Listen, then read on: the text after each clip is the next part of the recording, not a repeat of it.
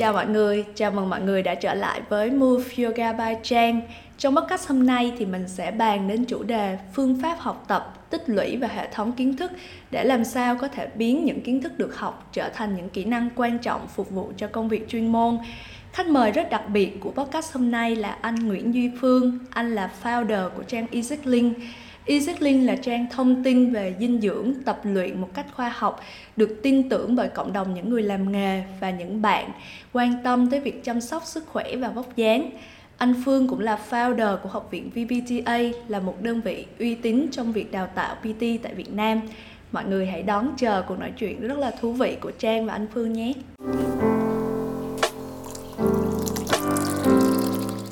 Anh Phương bây giờ là là làm chính là đào tạo chứ không anh?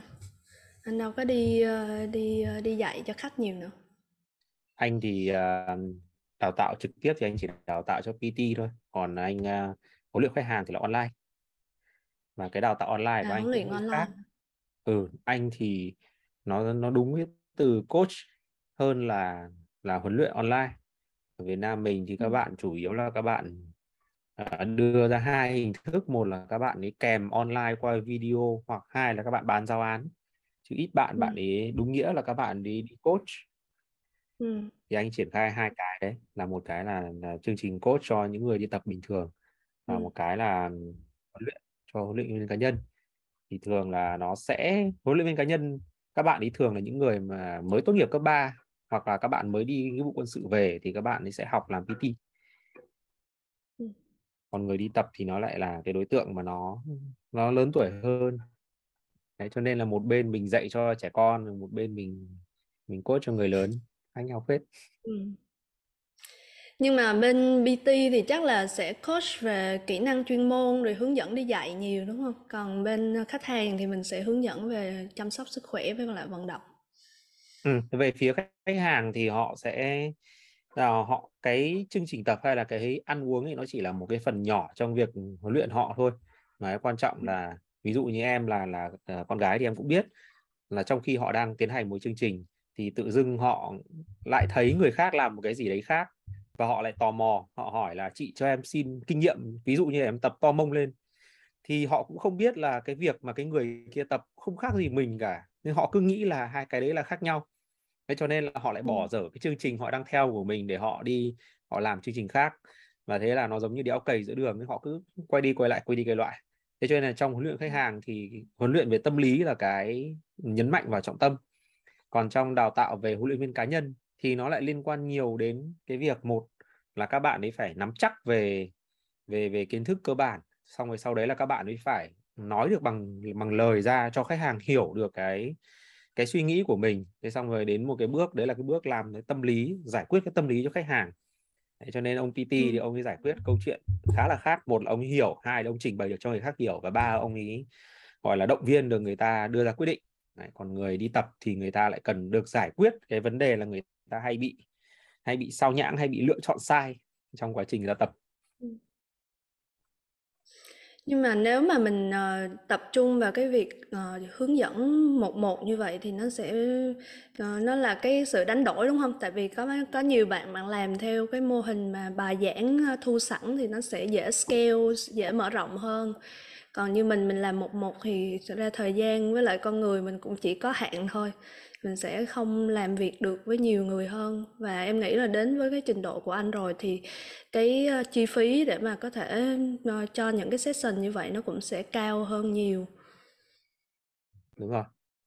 Ở phía anh thì thứ nhất là là như em nói là nhiều người cũng hỏi anh tại sao không mở phòng tập ra. Nhưng anh thấy là nếu mà mình trong một tiếng mình chỉ rút được một người thôi thì nó nó sẽ bị giới hạn.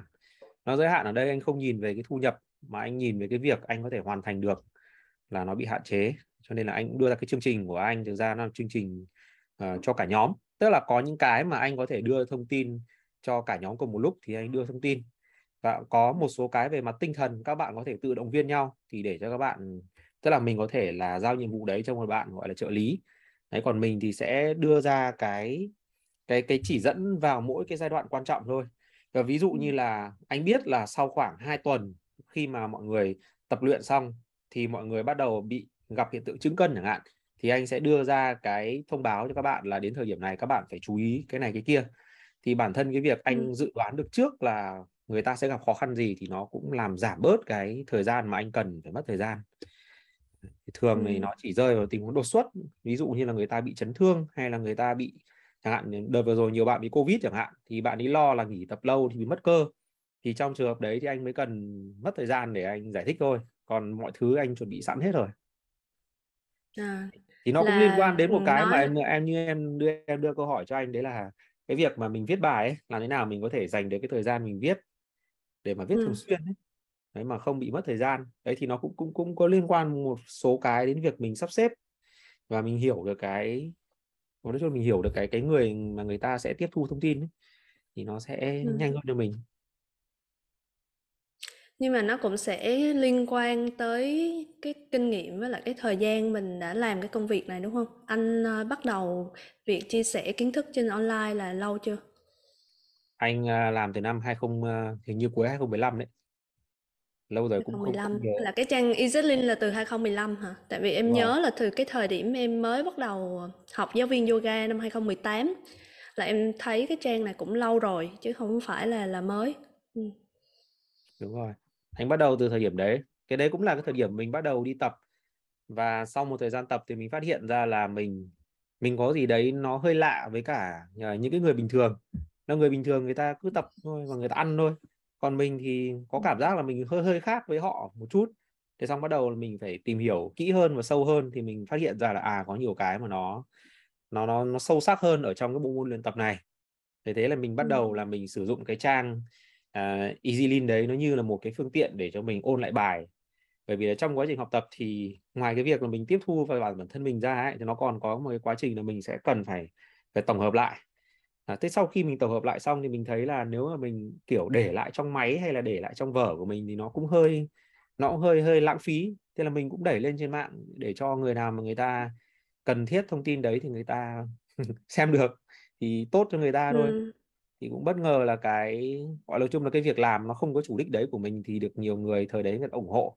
Và người ta cũng chia sẻ cái trang như, như một cái nguồn thông tin để cho các bạn mới các bạn ấy follow. Cũng cũng nhờ vậy mà cái trang nó gọi là nó có được lượng follow khá lớn ở thời điểm đấy. Ừ. cái thời điểm đó là anh đã là PT chưa hay là anh chỉ là người đi tập thôi?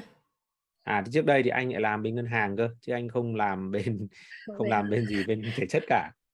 Thì đơn thuần là anh là một người đi tập thời điểm đấy thì nói chung là hồi đó ở Việt Nam mình thì chưa có nhiều người người ta biết về thông tin liên quan luyện tập.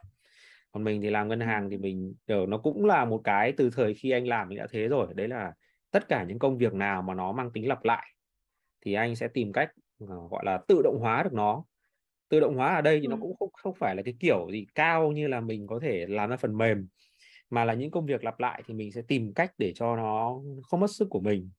Nên là anh gọi là tối thiểu hóa được cái thời gian mà anh mất để anh phục vụ cho khách hàng ở ngân hàng. Và anh cứ nào có trên màn hình cũng có sẵn những cái tài liệu về học tập khách hàng mà đi một phát là mình lại mở ra mình mình xem ngay lập tức.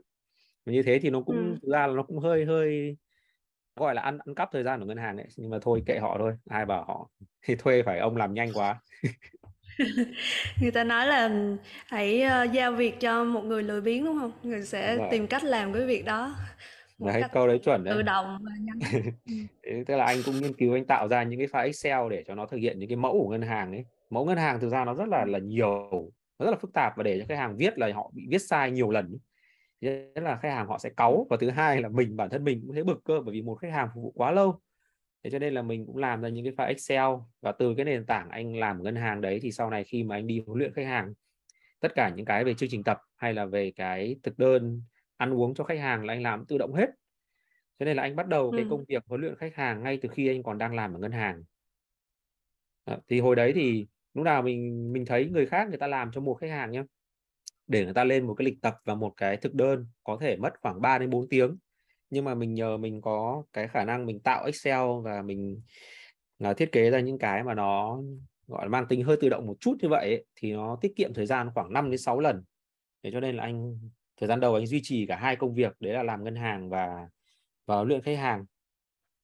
Và mãi đến năm 2018 thì bắt đầu mới chuyển sang gọi là làm gọi là toàn bộ về cái lĩnh vực uh, sức khỏe này. Đấy, còn suốt từ năm 2015 đến 2018 thì vẫn vừa làm ngân hàng mà vừa vừa, vừa chia sẻ kiến thức. Vẫn uh, chiếm dụng th- thời gian của ngân hàng đúng không? Cái cái điểm khác biệt ở đây em nghĩ đó là cái tư duy á là nó chắc là sẽ bắt đầu từ thời anh đi học luôn. Là cái cái cách mà mình tiếp cận với một kiến thức với lại một vấn đề khác nhau. Không biết cái tư duy học tập đó mình có thể dạy được không? Hay là nó là một cái bẩm sinh. Và trong cái quá trình mà anh uh, chuyển sang lĩnh vực đào tạo PT á, thì những cái việc mà những cái kiến thức mà gọi là cái cách học á, cái cách tư duy học tập á, thì anh có áp dụng ở trong cái chương trình của mình cho những bạn PT mới không? À thực ra thì nó ờ, nói về việc học của anh thì nó cũng hơi lạ một chút. Đấy là thực ra anh người không thích học đâu. Bởi vì hồi trước khi mà anh mới đi học thì điểm anh kém lắm. Và thực ra mình đi học chỉ vì một, một cái duy nhất thôi đấy là hôm đấy là là ở các cơ quan ấy thì người ta đến cái ngày quốc tế thiếu nhi thì người ta hay tặng quà cho cho trẻ con. Thì nó người ta lại phân ra là học sinh giỏi sẽ được quà to học sinh học sinh ờ, gọi là tiên tiến về trung bình chỉ được quà bé thôi. Thế là mình vẫn nhớ hôm đấy là là mẹ mình thì chỉ sang cái cậu học sinh giỏi của của cái nhà khác bảo là con thấy cái người kia được quà to không? Với cả mẹ bạn ấy tự hào không? Thế cho nên là nói ờ thì lúc đấy mình lại dùng cái việc học tốt của mình để mà thứ nhất là được quà to và thứ hai là để kiểu cho mẹ mình vui ấy. Chứ mình cũng không không phải là vì mình thích học. Ờ, thế sau rồi thì anh cứ nói như kiểu là một cái guồng quay ấy thì mình cứ học tốt rồi thì mình cứ học tốt tiếp thôi.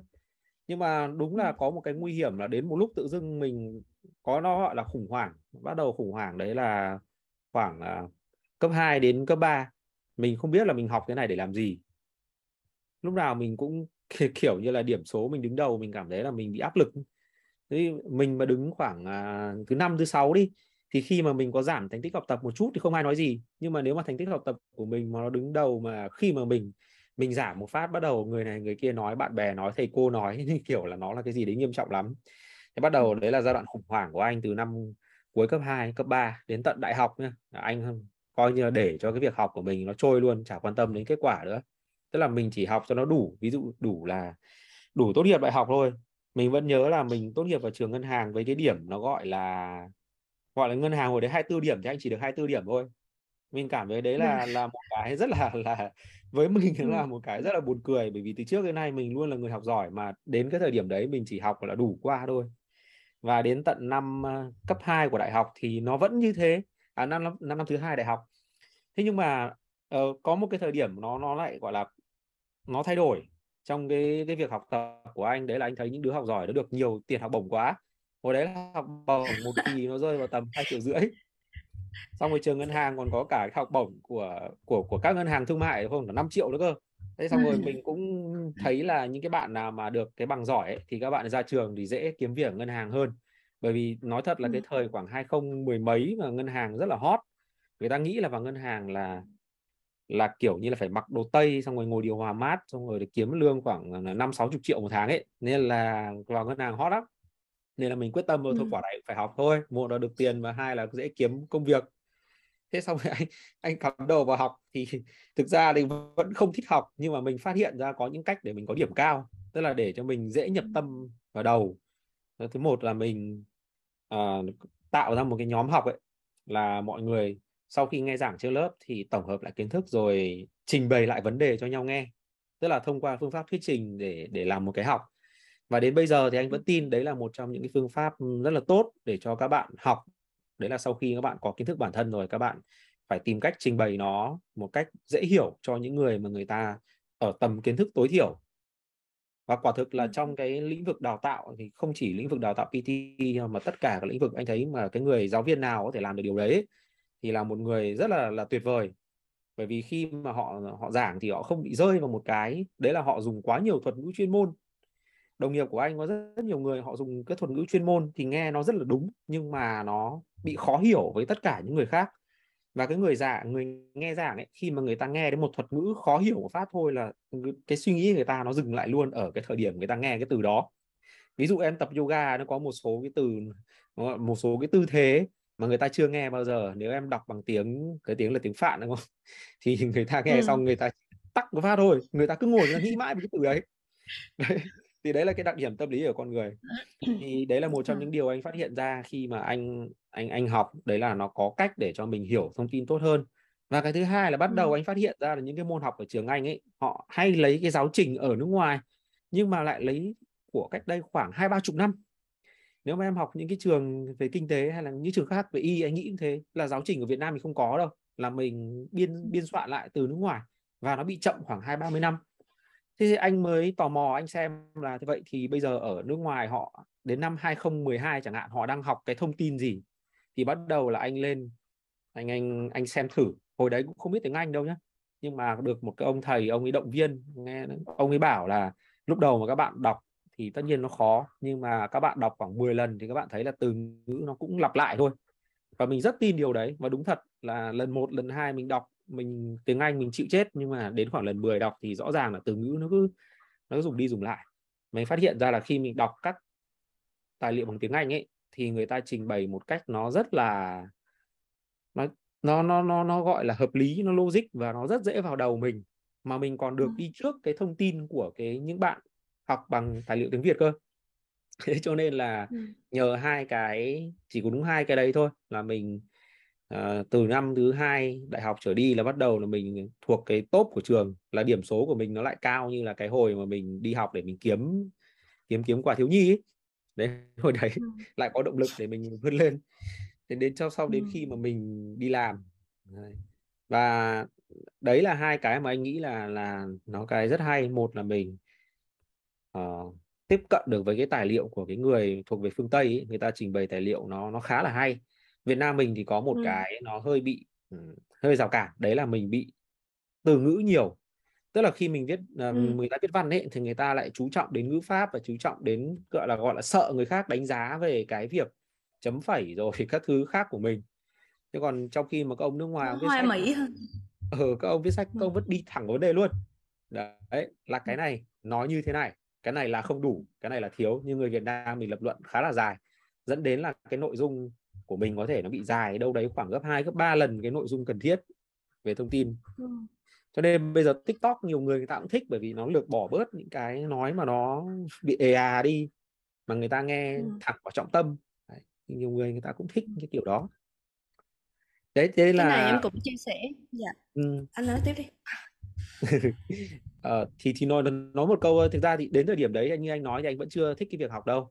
Mà mãi ừ. uh, chia sẻ với em phải mãi đến sau này khoảng năm 2019 nói chung là mọi người trải qua cái đợt covid thì nhiều người người ta trải qua những cú sốc thì người ta cũng có thay đổi. Thì bản thân anh cũng trải qua những cái nó gọi là khủng hoảng. Mà một lát nữa thì có thể là có điều kiện thì mình chia sẻ thêm về cái câu chuyện là tại sao nó lại dẫn đến cái việc mình quan tâm đến chánh niệm như bây giờ là mindfulness. Cái từ tiếng Việt nó là chánh niệm đấy thì phải qua thời điểm 2019 đấy bắt đầu anh mới biết là mình muốn gì mình cần gì và bắt đầu là mình mới thực sự là mình có cái tình yêu với cả cái việc học. À, thì đúng là ừ, mình thấy là cái thời điểm trước ấy, thì mình cũng có tích lũy được nhiều kiến thức nhưng nó chỉ là cái tích lũy theo thời gian thôi. Tức là ngày hôm nay mình tích lũy được một thì sau một năm thì nó là gấp 365 lần thôi. Nhưng mà cái thời điểm sau khi anh hiểu về được cái mindfulness xong mà, mà anh anh học thì cái tốc độ học của anh nó cao gấp mấy lần cái thời điểm mà mình học vì cái mục tiêu nói chung là vớ vẩn ví dụ như được tiền hay là được công việc. Cái này mình học vì có một cái ý tưởng thì nó học rất là nhanh. Mãi đến 2019 mới có cái niềm yêu thích học đấy. Ừ, nhưng mà trước đó là đã có những cái phương pháp là cũng đã gọi là trick hệ thống để có thể ừ, đúng rồi đúng em dùng từ đấy rất là chuẩn. Anh thì anh hay tìm ra cái mẹo để anh làm cho nó cho nó nhanh. Em thấy có mấy cái ý khá là hay uh, trong cái cái, um, cái cái chia sẻ của anh á thì có nhiều ý mà mình có thể đi sâu hơn. Uh, đầu tiên thì uh, là về phương pháp học tập nè. Cái thứ hai là em cũng thấy rất là đồng cảm với những chia sẻ của anh về cái kiến thức nước ngoài. Tại vì em thì bản thân em cũng may mắn là những cái chương trình đào tạo về yoga của em em cũng học từ những chương trình của nước ngoài không à À, giáo viên người Mỹ dạy và cái chương trình mới đây mà chương trình em theo 500 giờ thì cô là physical therapist là chuyên gia về vật lý trị liệu. Nên là những cái cái cái việc mà dạy về giải phẫu nó rất là khác Việt Nam. Em thấy nó khác hoàn toàn luôn á. Cũng là những cái kiến thức đó nhưng cái điểm khác biệt ở đây là cái khả năng của họ họ nói bằng những cái ngôn ngữ nó dễ hiểu và nó rất là hệ thống nó rất, nó rất là logic và nó phải xuất phát từ ở bên trong cái sự cái sự tư duy của người đó là cái khả năng mà sắp xếp thông tin của họ đã rất là tốt rồi. Và cái ba cái chương trình học nó cũng sẽ được uh, tổ chức một cách rất là bài bản khoa học và dễ hiểu. Thì khi mà anh dạy cho một người khác một người mà không có phải là có chuyên môn trong cái lĩnh vực này mà chuyên môn sâu á thì họ vẫn có thể tiếp thu được những cái kiến thức nền tảng chắc nhất là họ đem họ áp dụng cho cái công việc chuyên môn của mình. Chứ còn ở Việt Nam thì có những người kiến thức rất là sâu thậm chí đi học về thạc sĩ rồi bác sĩ luôn. Nhưng mà khi mà đi học, mà đi dạy, giải phẫu cho người khác thì chỉ có dạy theo kiểu Việt Nam, tức là đọc cơ lên, xong rồi nói, kiến thức ra, rã ra rã rã ra còn những người khác thì bắt đầu ngồi ở dưới, ghi chép lại. Cứ nói lời nào ra là ghi cái lời đó, xong rồi chừng sau lại tự hỏi mình là tại sao mình ờ, mình đi học giải phẫu nhưng mà mình không có biết cách áp dụng và mình cũng không thể nhớ bài. Và cái việc học đó nó giống như là một cái gì đó nó cưỡng ép với mình. Kiến thức nó không có vào đầu được. Thì đấy là cũng là một cái cái, ờ, cái hay mà mình mình cần phải tiếp thu với cái chương trình nước ngoài và mấy bạn ở Việt Nam thì cũng bị một cái hạn chế là nếu mà không có tiếng Anh, không có cái cái cái sự cập nhật với thế giới thì cũng sẽ bị lạc hậu hơn. Những kiến thức ở Việt Nam được chia sẻ hiện bây giờ thì nó cũng hơi bị lạc hậu so với thế giới. Ờ, thế giới thì bắt đầu họ nói về thần kinh, họ nói về mạc, họ nói về mindfulness nhưng mà ở Việt Nam thì chỉ đang loanh quanh ở cái chuyện là mông to, đùi to, eo nhỏ thôi. thì chắc là mình sẽ đi lại từng cái ờ, về cái um, những cái uh, về việc học trước đi tức là về việc học và mình sẽ nói luôn về cái việc áp dụng cái việc học với những kiến thức đó trong việc mình chia sẻ và hướng dẫn cho người khác thì anh theo anh cái điểm mấu chốt của việc mà mình học và tiếp thu kiến thức hiệu quả học rồi đọc nè tiếp thu thông tin hiệu quả là như thế nào? Ừ. Ờ, ok. Cái thì, thì anh cũng chia sẻ một cái mà ờ, rất là bản thân anh trước đấy đã làm rồi thế nhưng mà mình không nhận ra là mình đã làm. À, đến khi mình đọc một cái cuốn sách cũng về cái therapy liên quan đến đến massage. Đấy là người ta nói là việc ừ. học nó giống như là mình đi trong một cái hình chôn ốc ấy. Tức là người ta nghĩ là học là thường là mình sẽ đi thẳng từ nội dung 1, 2, 3, 4, 5, 6, 7, 8 nhưng thực ra là nó giống như một cái đường vòng quanh càng ngày nó càng rộng ấy thì nó tức là cái cái cái một cái phần kiến thức đấy mình phải đi lại rất nhiều lần. Đấy thế nhưng mà nó nó không phải là mình cứ ngồi đọc lại cái nội dung ban đầu mà lần một có thể là mình sẽ sẽ nghe giảng. Sau đấy là mình cái vòng thứ hai nó có thể là lúc mình tổng hợp. Tổng hợp thì như anh là anh tổng hợp lên cái trang Ezelin của anh luôn đấy Easylin ấy. Em hỏi ví dụ em hỏi tại sao mà anh anh viết bài lên đấy nó nhanh bởi vì là anh tổng hợp lại thôi. À, sau đấy là đến cái khâu ứng dụng thì nó có thể là lần lặp thứ ba thì lần lặp thứ ba này nếu mà không cơ hội ứng dụng thì có thể là mọi người sẽ thử trình bày nó. Ví dụ như là ở cái cơ sở à, luyện tập của em có những bạn nhân viên thì em có thể là giảng lại cho các bạn ý. Đấy thì đấy nó có thể là một cái vòng lần thứ ba. Rồi à, cái lần à, thứ tư nữa thì có thể là mình sẽ à, đối chiếu nó với một luồng quan điểm khác để mình củng cố ờ, những cái mà mình đã có hay là mình sẽ bỏ những cái mà mà chưa tốt đi nên là cái mấu chốt để học hiệu quả thì anh cũng đồng tình với cả cái cuốn sách đấy mà mà mà anh đọc. Đấy là nó luôn luôn phải đi quanh một cái vấn đề. À, nhiều ừ. người thì người ta bị một cái là người ta hay bỏ qua những cái cơ bản. Không phải là người ta không học đâu mà người ta chỉ học nó một lần thôi. Và sau đấy là người ta cố nhanh để người ta nó giống như cái cây. Cái cây thì bao giờ đi từ gốc rễ đến thân xong rồi đến cành thì người ta cố gắng tìm cách bỏ qua cái đoạn kiến thức cơ bản mà nó khô khan để người ta lên thẳng cái cái cành. Ví dụ như là làm thế nào? Ví dụ em nói câu chuyện là các bạn nữ thích tập cơ mông, đúng không? Thì người ta bảo làm thế nào để hết họ mông? Thế xong rồi, làm thế nào để giảm mỡ bụng? Chứ người ta lại không đi tìm hiểu xem là cái cơ, cái nguyên tắc để mà nó giảm mỡ nó là gì. Bởi vì nếu như họ nắm chắc được cái nền tảng đấy thì nó có nhiều câu hỏi nó không cần không cần phải trả lời. đúng không? Nếu mà đã có những cái cơ bản vậy. Thế cho nên đấy là hai cái mà anh nghĩ là mấu chốt. Một là việc học là nó luôn xoay quanh nó xoay quanh một điểm theo kiểu xoắn ốc. Và thứ hai là nó nên bám vào những thứ nó gọi là nền tảng gọi là foundation.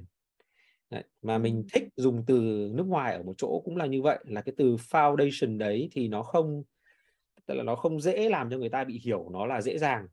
Nếu mà dùng từ nền tảng ở Việt Nam mình thì rất bị hiểu lầm là là cái này dễ lắm đây có thể bỏ qua cơ bản là là phải vứt đi thế nhưng mà từ foundation ừ. thì nó lại lại khá là nhấn mạnh được cái cái nền móng ừ. Thì đó cũng hay á tại vì ờ, hồi trước uh, em cũng có ý định viết một cái um, bài chia sẻ ngắn hoặc là sắp tới em cũng muốn mở một số những cái khóa đào tạo á. Thì thật ra cái cái việc đầu tiên mà em muốn dạy không phải là dạy cái kiến thức ở trong cái khóa đó mà dạy cho các bạn cái cách học như thế nào. Tại vì uh, em nghĩ là mấy bạn ở Việt Nam bị thiếu về cái cái phương pháp học á. Cái xoắn ốc của anh nếu mà dùng theo ngôn ngữ của em thì có thể nói là mình tương tác với một kiến thức qua nhiều phương tiện ừ. nhiều cách nhất có thể. Ví dụ mình học một cái cơ đi, thì mình phải nhìn vào cái cơ đó, đúng không?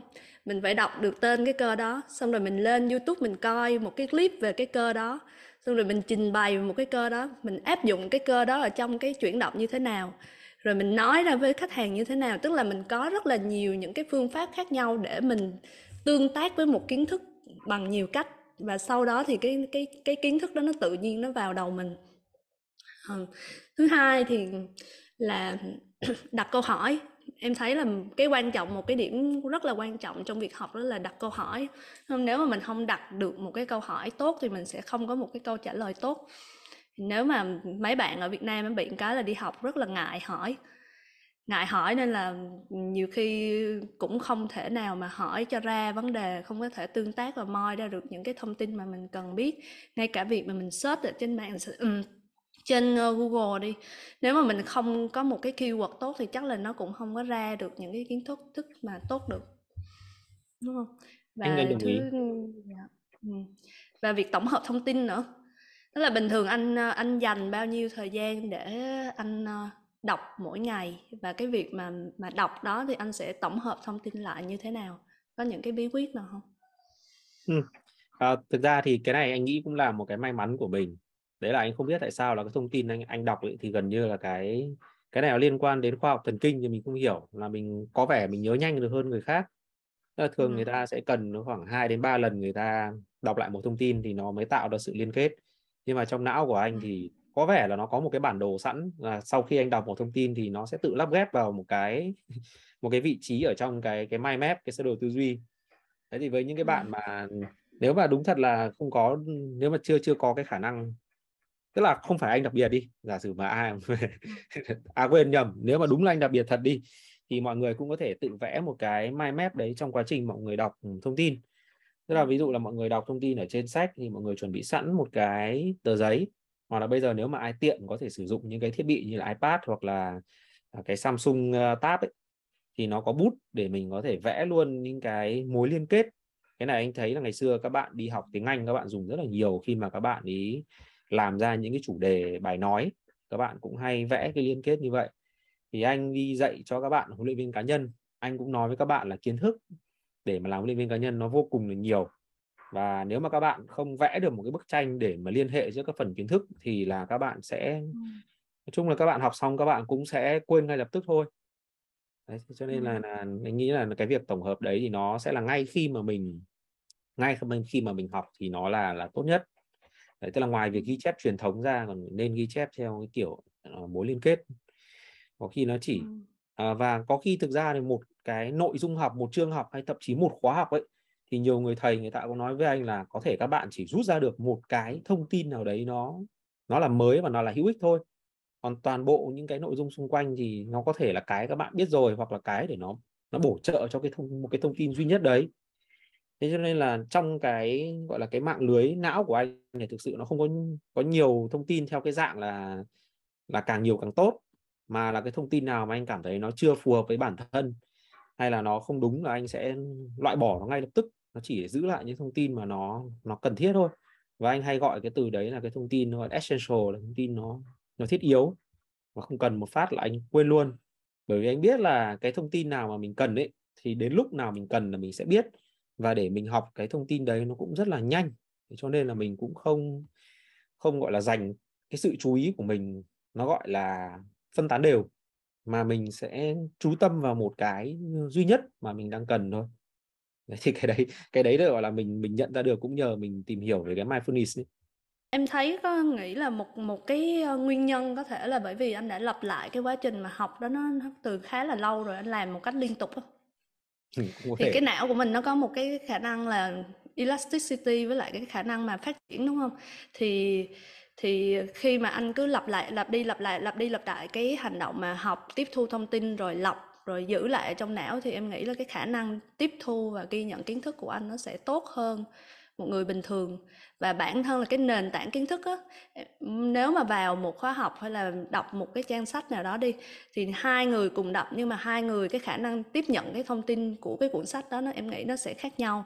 Tại vì một người nếu mà đã nền tảng trước đó, họ có nhiều những cái kiến thức để họ hiểu được những kiến thức trong cái quyển sách đó, thì cái cái cái thông tin mà họ tiếp nhận nó sẽ tốt hơn so với cái người mà trước đó chưa từng có một cái hiểu biết gì về cái lĩnh vực đang được đề cập, đúng không?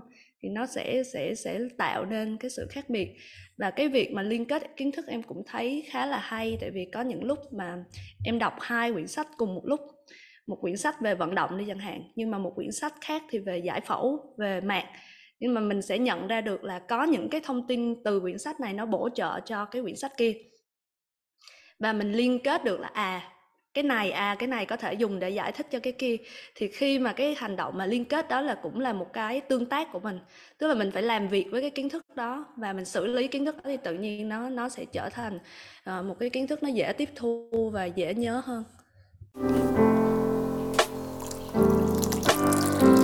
Đối với cái lĩnh vực mà Ờ, mình đang làm là về hướng dẫn ờ, ờ, vận động nè, về chăm sóc sức khỏe thì mấy bạn PT như anh nói là cũng sẽ cần có cái nhu cầu và cập nhật kiến thức nhiều hơn. Không phải so với những lĩnh vực khác mà lĩnh vực nào cũng sẽ cần cái việc mà luôn luôn luôn cập nhật những cái kiến thức chuyên môn á. Thì đối với bên mình thì sẽ cần phải uh, học tập rất là nhiều kiến thức về giải phẫu về thần kinh rồi phải nhớ những cái bài tập nữa. Thì có những cái phương pháp nào uh, anh dùng riêng trong cái mảng này để mà mình có thể uh, vừa làm việc với khách hàng mà vừa áp dụng trong những cái chương trình đào tạo của mình không? Nó có khác gì với những cái gì mà nãy giờ mình chia sẻ không? Ừ, thực ra thì nó có một cái ở trong cái lĩnh vực của mình đấy là nó rất nhiều cái thuật ngữ mà nó là tiếng Latin tức là nó không thể nào nó dịch sang được cái tiếng cái tiếng Việt mình cho nó thoát ý ra. Thực ra dịch ra tiếng Việt có khi rất là buồn cười hay là kể tên bài tập cũng thế. Bài tập ví dụ như là bài tập squat. Thì thực ra động, động tác squat đó động tác mình ngồi xổm ngày xưa là ở Việt Nam mình không có mấy cái xí ngồi nó toàn ngồi chổng bông xí bệt ấy. Thì đấy gọi là squat. Cho nên là mình mà gọi cái từ squat đấy sang tiếng Việt nó khá buồn cười. Thế cho nên là đấy nó cũng là một cái một cái rào cản đấy là các bạn ấy phải nhớ và đúng là thật là thời gian đầu ngay cả khi anh đi đào tạo huấn luyện viên cá nhân ý, có rất nhiều từ anh còn chưa thể nhớ được. Và cái đấy nó chỉ có là cái thời gian mà mình lặp lại nhiều lần đấy thì mình mới mới nhớ được thôi. Và nó có cái hay là thực ra là cái việc nhớ đấy mình cũng không phải mình mình chủ động mình mình cần phải nhớ. Là trên những cái gì mà anh học về khoa học thần kinh ấy là cái việc nhớ đấy nó là một cái quá trình mà nó cũng nó cũng tự động nó liên quan nhiều đến cái khả năng gọi là kiểm soát stress và cái giấc ngủ để cái, cái để cho cái liên kết để cho cái tế bào thần kinh của mình nó nó ghi nhớ được tốt hơn. Đấy, thế cho nên là với bên nói là về cái kinh nghiệm gì mà đặc biệt liên quan đến chuyện phải học rất là nhiều cái cái kiểu cái bộ môn của anh em mình ấy thì nó anh chỉ có một cái là một là mình gắn nó với một cái case tình huống nào đấy của khách hàng cụ thể. Và mình chấp nhận làm việc là mình không thể biết được cả 100 thứ cùng một lúc mà có thể cái case này giúp mình nắm vững về một hai cái thế xong rồi, qua thời gian, qua thời gian thì nó sẽ nhiều dần nhiều dần lên. Thì cái, thực ra cái việc học của anh ấy nó cũng rất là ngắn, nó không có nhiều cái thời gian trong ngày như là mọi người vẫn phải làm. Đấy, nhiều lúc anh dư thời gian trong ngày quá, anh cảm thấy là còn bị stress về cái việc là anh không có gì, không có gì để mà làm. Thực ra là mỗi cái chủ đề, ví dụ anh học giải phẫu thì anh chỉ dành khoảng 15 đến 20 phút anh đọc anh đọc thôi và anh ghi chép thôi. Sau đấy là anh quyết định anh để vào ngày mai bởi vì cái đấy nó cũng xuất phát từ cái việc mình học tiếng Anh ngày xưa. Như anh có kể là ban đầu anh đọc tài liệu tiếng Anh hồi sinh viên anh không hiểu gì hết đâu. Anh nhớ là anh đi học lớp tiếng Anh à, cô đánh giá đầu vào anh điểm thấp lắm. Thế thì anh mới quyết tâm là mỗi ngày anh dành khoảng nửa tiếng buổi sáng. Mình dậy từ 5 giờ đến 5 rưỡi thì mình học. Và từ cái, cái kinh nghiệm đấy phát hiện ra làm như vậy thì mình cũng giỏi tiếng Anh được sau khoảng 3 tháng. Cho nên là khi mình học về giải phẫu này cũng vậy. Mình cũng để là 15 phút một ngày thôi mình không bị cái sức ép là tôi sẽ phải biết cái giải phẫu này trong vòng bao nhiêu bao nhiêu bao nhiêu lâu. Mà mình cứ để cho nó từ từ, nó thấm dần thôi. Và cứ 15 phút mỗi ngày sau bao nhiêu năm như vậy thì cuối cùng đến bây giờ thì mình vẫn mình vẫn tự tin là mình có có nhiều cái, khá nhiều kiến thức so với cả những cái chuyên gia khác. Chứ anh không dành vài tiếng trong ngày để anh học. Chỉ từng đấy đâu ừ nhưng mà có có có dành nhiều thời gian để đọc ừ, đọc sách hay là gì không? Hay là chỉ thời gian học là chỉ có 15 30 phút đó thôi? Ờ, Ở đây cả cả đọc sách lẫn tổng hợp nó chỉ có 15 phút một chủ đề. Thực ra là anh thì anh rất là quan tâm ra công việc của anh ấy. Thì anh không coi công việc của anh là dài hạn đâu. Cái công cái, cái gọi là cái dự án dài hạn của anh nó chỉ là một cái là phát triển về trí tuệ thôi. Chứ còn công việc thì anh xác định là có thể là thời điểm này công việc này thuận lợi và thời điểm sau thì anh sẽ đổi công việc. Chứ anh không có bị ừ, quá gắn bó với cả một cái nghề duy nhất anh thì anh rất thích là mình mình à, là nông hay là, để nói chung là mình có nhiều kỹ năng công việc, tức là mình có thể làm được các công việc về cơ khí rồi về điện, về sửa chữa. Anh thích mình biết hết tất cả các nghề. Cho nên là trong một ngày học của anh, giả sử là 3 tiếng đi thì nó sẽ là giảm trải giảm trải ra rất nhiều chủ đề. Ngày trước thì đúng thật là mình dành vài tiếng để mình chỉ học về cái cái lĩnh vực finish thôi. Nhưng mà nó năng suất nó không cao như 15 phút của bây giờ đâu. Mà bây giờ thì mình sẽ chia ra có thời điểm anh à, tìm hiểu về 20 phút đầu tiên sẽ là tìm hiểu về cái uh, bài tập. Bởi vì anh bây giờ đang huấn luyện cho rất nhiều nữ giới cho nên anh tìm hiểu kiến thức cụ thể cho luyện tập của nữ giới. Rồi sau đấy là 20 phút sau thì anh lại tìm hiểu cái kiến thức như em có nói là về cân về mạc về nói chung là khắc phục. Xong rồi lại 20 phút nữa tìm hiểu về dinh dưỡng. Xong rồi lại chuyển sang cái chủ đề liên quan đến à, phát triển cái cái cái cái vấn đề về tâm linh tâm linh thì nói có lẽ là là có nhiều người họ hiểu lầm là tâm linh là thần thánh là thờ cúng nhưng thực ra tâm linh nó chỉ là cái phát triển trí tuệ về về tinh thần thôi. Đấy thế xong rồi sẽ lại chia chủ đề tiếp ra để tìm hiểu về những cái kiến thức khác. Cho nên là một ngày nếu mà gọi là một cái chủ đề anh muốn tìm hiểu thì anh chỉ dành 15 đến 20 phút thôi. Và trên rời dưới biển cái gì mà anh cảm thấy nó đang hay thì anh sẽ sẽ dành một cái slot trong ngày cho nội dung đấy bí quyết đó cũng hay á, tại vì em em là thuộc dạng là theo theo theo dạng vẫn đang còn hơi bị áp lực, hơi bị áp lực đó là cứ về một thời điểm nào đó thì em chỉ quan tâm tới ờ, một lĩnh vực thôi, một hoặc là hai lĩnh vực thôi và hơi bị áp lực là mình phải ờ, đọc cái, đọc sách trong vòng nửa tiếng, là đọc sách trong vòng một tiếng. Chứ mà nhiều khi đôi khi nếu mà chỉ dành 15 20 phút thì em sợ lắm, mình bị lướt qua ngay ngay cả đọc sách cũng vậy. Có rất là nhiều những quyển sách nó khá nặng về giải phẫu á, mà mình có cảm giác như là mình phải rất là chăm chú vô nhìn chân chân chân chân nó để mà mình có thể hiểu được nó. Chứ còn mà nếu mà mình nhưng mà nếu mà đọc như vậy á, thì chắc một năm em chưa xong một quyển sách còn nếu mà mình lướt lướt lướt qua thì có thể là mình sẽ bỏ mất những cái keyword những cái thông tin quan trọng. Và nếu mà không vừa đọc vừa nốt thì em sợ là cái khả năng mà tổng hợp kiến thức của mình nó sẽ không có ổn á. Thì ờ, đối với anh thì anh ờ, anh làm như thế nào? Anh đọc qua là anh nhớ luôn hay là anh đọc qua anh nốt lại như thế nào? Ừ, thực ra thì cái này thì anh không biết là có phải là cái biệt của cá nhân mình không nhưng mà cái năng lực để mà anh có thể chú tâm được nó cho một cái chủ đề là nó rất là ngắn đấy và cái này thì anh nhận ra cho nên là anh biết là anh có kéo dài cái thời gian đấy ra thành hai ba tiếng thì cái khả năng tiếp thu của anh nó chỉ dừng lại ở cái mốc ở mốc đấy thôi. Thế cho nên là mình có nhiều cái kinh nghiệm với bản thân mình như vậy cho nên là mình chọn cái cách như thế. Còn anh nghĩ là có với những người khác người ta có khả năng người ta kéo dài cái năng lượng cái năng lượng đấy ở trong trong thiền người ta gọi là định đấy thì nó dài hơn thì có thể là người ta sẽ sẽ giữ được cái cái đấy hơn cho nên là cái việc mà anh dừng lại 20 phút thì không phải là do cách của anh hay hơn mà căn bản nó phù hợp phù hợp với bản thân ừ. bản thân của mình thôi. Và như anh có nói là cái liên kết giữa các thông tin ở trong não của anh nó cũng mang tính tự động một chút và có một cái là anh cũng rất là thích vẽ.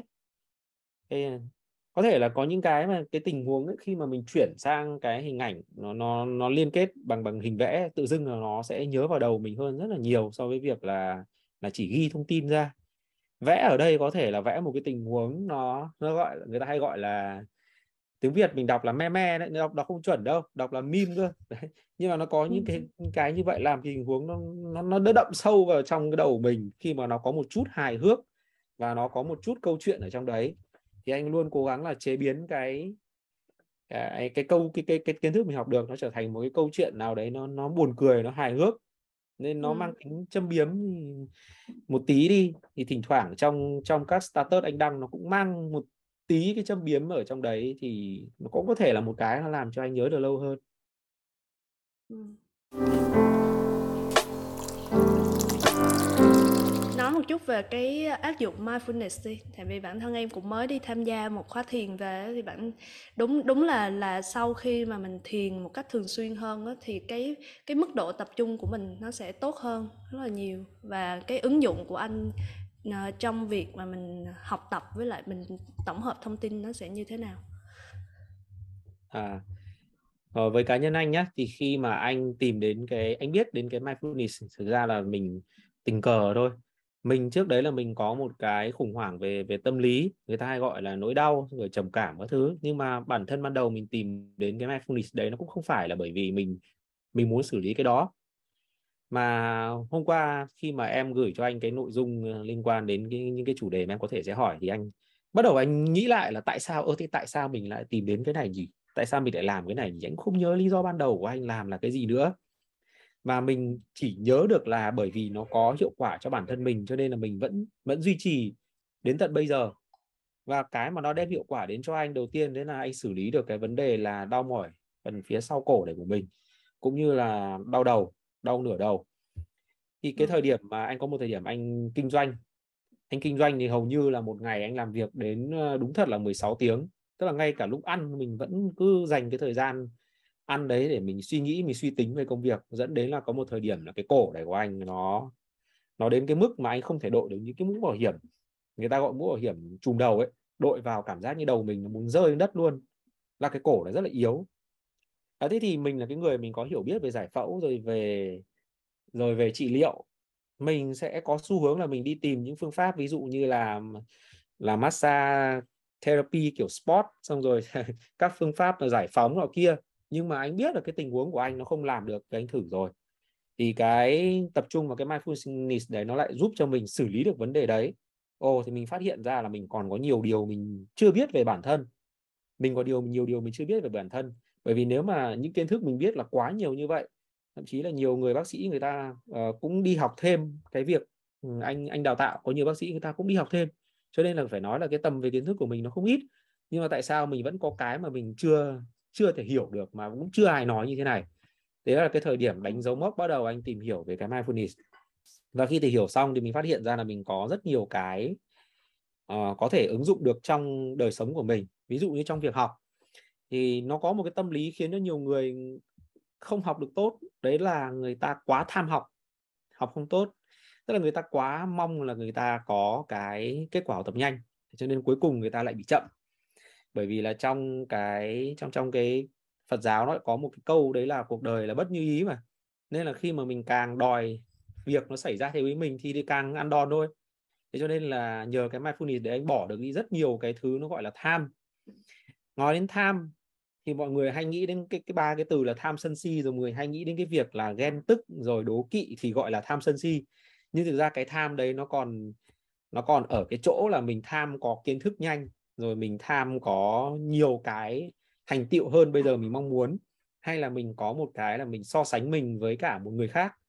Đấy là mình hơn họ ở cái điểm này, mình kém họ ở điểm kia, mình kiếm nhiều tiền hơn họ. Đấy, thì những cái tham đấy khi mà anh bỏ đi được thì cái năng lực để anh tập trung vào vào cái 20 phút ấy nó nhiều hơn.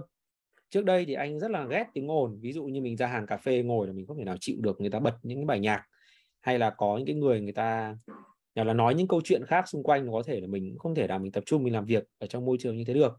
Nhưng mà từ khi có cái mindfulness thì nó lại giúp mình gần như là mình có thể phớt lờ được tất cả những cái xung quanh. À, từ những cái như kiểu là áp lực là mình phải hơn thua người này về mặt kiến thức hay là mình phải có được cái số tiền này là bao nhiêu cho đến cái việc là mình phải hoàn thành cái khóa học này trong thời gian bao lâu thì anh đều đều cảm thấy là nó nhẹ nhàng thì nhiều người người ta sẽ không dám bỏ tất cả những cái so sánh, tất cả những cái mục tiêu và kế hoạch như vậy. Bởi vì người ta nghĩ rằng ấy là phải đặt cái target cho bản thân thì nó mới có hiệu quả, thì nó mới có tiến độ. Người ta nghĩ rằng là nếu như không đặt một cái target cho bản thân thì người ta sẽ ì, người ta sẽ chậm. Nhưng thực ra không phải. Mình bỏ cái target đi, bỏ cái tham của mình đi là để mình đi đúng với cả cái tiến, cái tốc độ của mình. Tức là nó sẽ có một cái tốc độ phù hợp với bản thân mình mình cảm thấy tốt nhất thì mình sẽ đi ở cái tốc độ đấy thế cho nên là nó cũng là một cái mà nó, nó giúp anh duy trì cái cái mindfulness. Và đương nhiên cái quan trọng nhất đấy là cái bệnh gọi là cái trầm cảm của mình. Nếu mà mình không duy trì cái cái việc cái việc thiền hay là cái tập trung vào cái chánh niệm thì có lẽ là nó sẽ hành hạ mình. Cho nên là mình vẫn phải thực hiện nó thường xuyên. Đấy nhưng mà à, những cái kiến thức này khi mà áp dụng vào cái việc mà đi dạy VT là anh có có dạy khách hàng như vậy không hay là à, anh có đang chứ. chỉ mới ở cái mức là cho bản thân mình thôi? Có chứ. Uh, cái việc mà anh lan truyền anh anh lan tỏa cái kiến thức về chánh niệm này thì thực ra nhiều bạn nhiều bạn đồng nghiệp ấy hay là nhiều bạn trong ngành các bạn cũng cũng sợ anh là cái người mà anh bị à, lúc nào anh cũng nói. Nó đúng là rất nhiều người người ta khi phát hiện ra một cái gì đấy hay ấy, thì người ta sẽ xoay ừ. quanh và người ta nói toàn bộ cuộc đời người ta cũng như là người ta muốn người khác như kiểu phải theo người ta ấy. nhưng mà anh thì không ừ. bởi vì cái cái chánh niệm này nó giúp anh nhận biết được là mình đang làm cái điều này để làm cái gì tức là luôn luôn là mình có tập trung vào cái đấy tức là mình sẽ lan tỏa thông qua cái việc là mình làm tấm gương chứ không mình lan tỏa thông qua cái việc là mình nhồi vào đầu người ta cái thông tin nên là ví dụ như khi ngày ừ. xưa anh dạy học về cho huấn luyện viên dạy PT nhá ban đầu mình dạy thực ra là để mình chứng tỏ cái kiến thức của mình quyên bác quyên thâm cho nên là mình sẽ nhồi cho các bạn rất nhiều thông tin. Nhưng mà khi mà mình có cái cái mindful, mình biết là mình dạy cho các bạn để các bạn có thể làm tốt công việc, hay là các bạn học để các bạn hiểu được kiến thức. Cho nên là khi mà mình mình mình mình dạy đi, mình sẽ ít câu chuyện nó liên quan đến đến đời tư cá nhân của mình. Ví dụ như nhiều người khi họ dạy học thì họ sẽ kể rất là nhiều về cái thành công trong quá khứ của họ để nó gây ấn tượng cho cho học sinh. Nó bị nó bị sai trong một cái, khỏi cái mục đích ban đầu là mình dạy đó. còn khi mình uh, huấn luyện cho khách hàng cũng vậy nhiều khi khách hàng hỏi câu hỏi nó khó chịu lắm. Ví dụ như là có nhiều câu hỏi nó thể hiện cái sự ỉ lại ấy. Chứ không phải là là người ta gặp khó khăn đâu bản thân người ta có thể giải quyết được. Thế nếu mà mình mang một cái tâm trạng như ngày xưa mình không có cái mindful ấy thì mình sẽ có thể quát mắng người ta. Cái câu từ của mình thể hiện cái sự là ông bà đang làm phiền tôi đấy nhá ông bà phải phải phải rất xem lại thái độ ông bà đi sao mà rốt thế. Đấy đấy là ngày xưa mình không có cái mindful bây giờ mình có cái mindful mình. À, là đầu tiên trước tiên là mình thấy thấy thương họ đi. Là họ cũng gọi là chưa chưa hiểu được về cái cái lĩnh vực này nó kia. Xong rồi mình vẫn rep vẫn có thể mình vẫn mắng nhá. Nhưng mà trong cái câu mắng đấy nó nó không phải bởi vì mình ghét người ta mà mình muốn cho người ta nó tốt lên. Đấy thì cho nên là là cái ứng dụng của của anh khi mà hiểu về cái mindfulness này nó là như thế. Chứ không phải là anh đi nói cho họ nghe là mindfulness tốt lắm làm đi. Để cho họ đến lúc nào mà họ họ họ họ hiểu được thì họ làm thôi. Ừ. nhưng mà trong một thời gian ngắn mà anh em thấy anh nhận ra với anh áp dụng được như vậy là cũng gọi là trong trong thiền gọi là tinh, tinh tấn đó chứ. Tức là anh anh bắt đầu anh bắt đầu từ đâu và em thấy có một cái mắc cười là hồi đó em follow anh xong cái tự nhiên một ngày nọ anh này anh share lên về thiền. Anh share lên về thiền cái tự nhiên anh lập luôn một cái group. Sau rồi mỗi ngày lại đều đặn cập nhật kiến thức kiểu như à, cái con người của anh là con người hành động hả? Anh làm cái gì là anh cũng sẽ làm theo kiểu extreme là phải rầm rầm rầm rầm rầm uh, đi theo hết mực và đào sâu hết sức hả? Hay sao? Không thực ra thì cái đấy những cái mà mình cảm nhận về người khác ấy thì nó nó là cái cái tưởng cái chi giác của mình thôi. Tức là anh làm cho một người có một cái ấn tượng là với anh như vậy thôi. Còn thực ra thì ừ. anh cũng không phải là cái cái con người mà nó quá quá sâu vào hành động như vậy. Ra anh thích thì ừ. anh thích gọi là chiêm nghiệm hơn. Và nó gọi là anh cái mục đích làm tất cả mọi thứ của anh nó gọi là để gọi là để lại một cái gì đấy nó nó lớn hơn cái bản thân mình ấy ừ. nên là mình mình làm như vậy. Nhiều khi thực ra là mình cũng phải kiềm chế đấy. Nếu mọi người nghĩ là có nhiều bạn nghĩ là bây giờ anh đang quá sông sáo anh làm quá nhiều thực ra anh kiềm chế bản thân lại rất là nhiều. Có nhiều cái mà mình cũng muốn nói muốn đưa lên nhưng mà nó mình nghĩ lại nó làm ảnh hưởng. Tức là người đọc xong người ta sẽ suy nghĩ theo chiều hướng nó không hay cho nên là mình cũng phải kiềm chế lại mình không có làm nữa. Thì những cái việc mà có thể làm được nhiều hay ít ý, thực ra nó cũng liên quan nhiều đến cái khả năng uh, mindful của mình đến đâu cái mindfulness của mình đến đâu. Mọi người đều có 24 tiếng một ngày nhưng mà người bình thường dành ra quá nhiều thời gian để mà lo lắng về về tương lai cũng như là hối hận về quá khứ mà ít tập trung vào hiện tại. Cái đấy thì nhiều người cũng nói nhưng mà có thể là chưa hiểu hiểu đúng về về cái về về cái câu chuyện đấy. Mà anh cố gắng là anh hoàn toàn anh tập trung vào cái cái mình đang làm hiện tại này. Thì cho nên là mình có được cái năng suất cao hơn cái hồi trước mà mình cứ mãi đấy, lo về quá khứ hay là nghĩ về tương lai.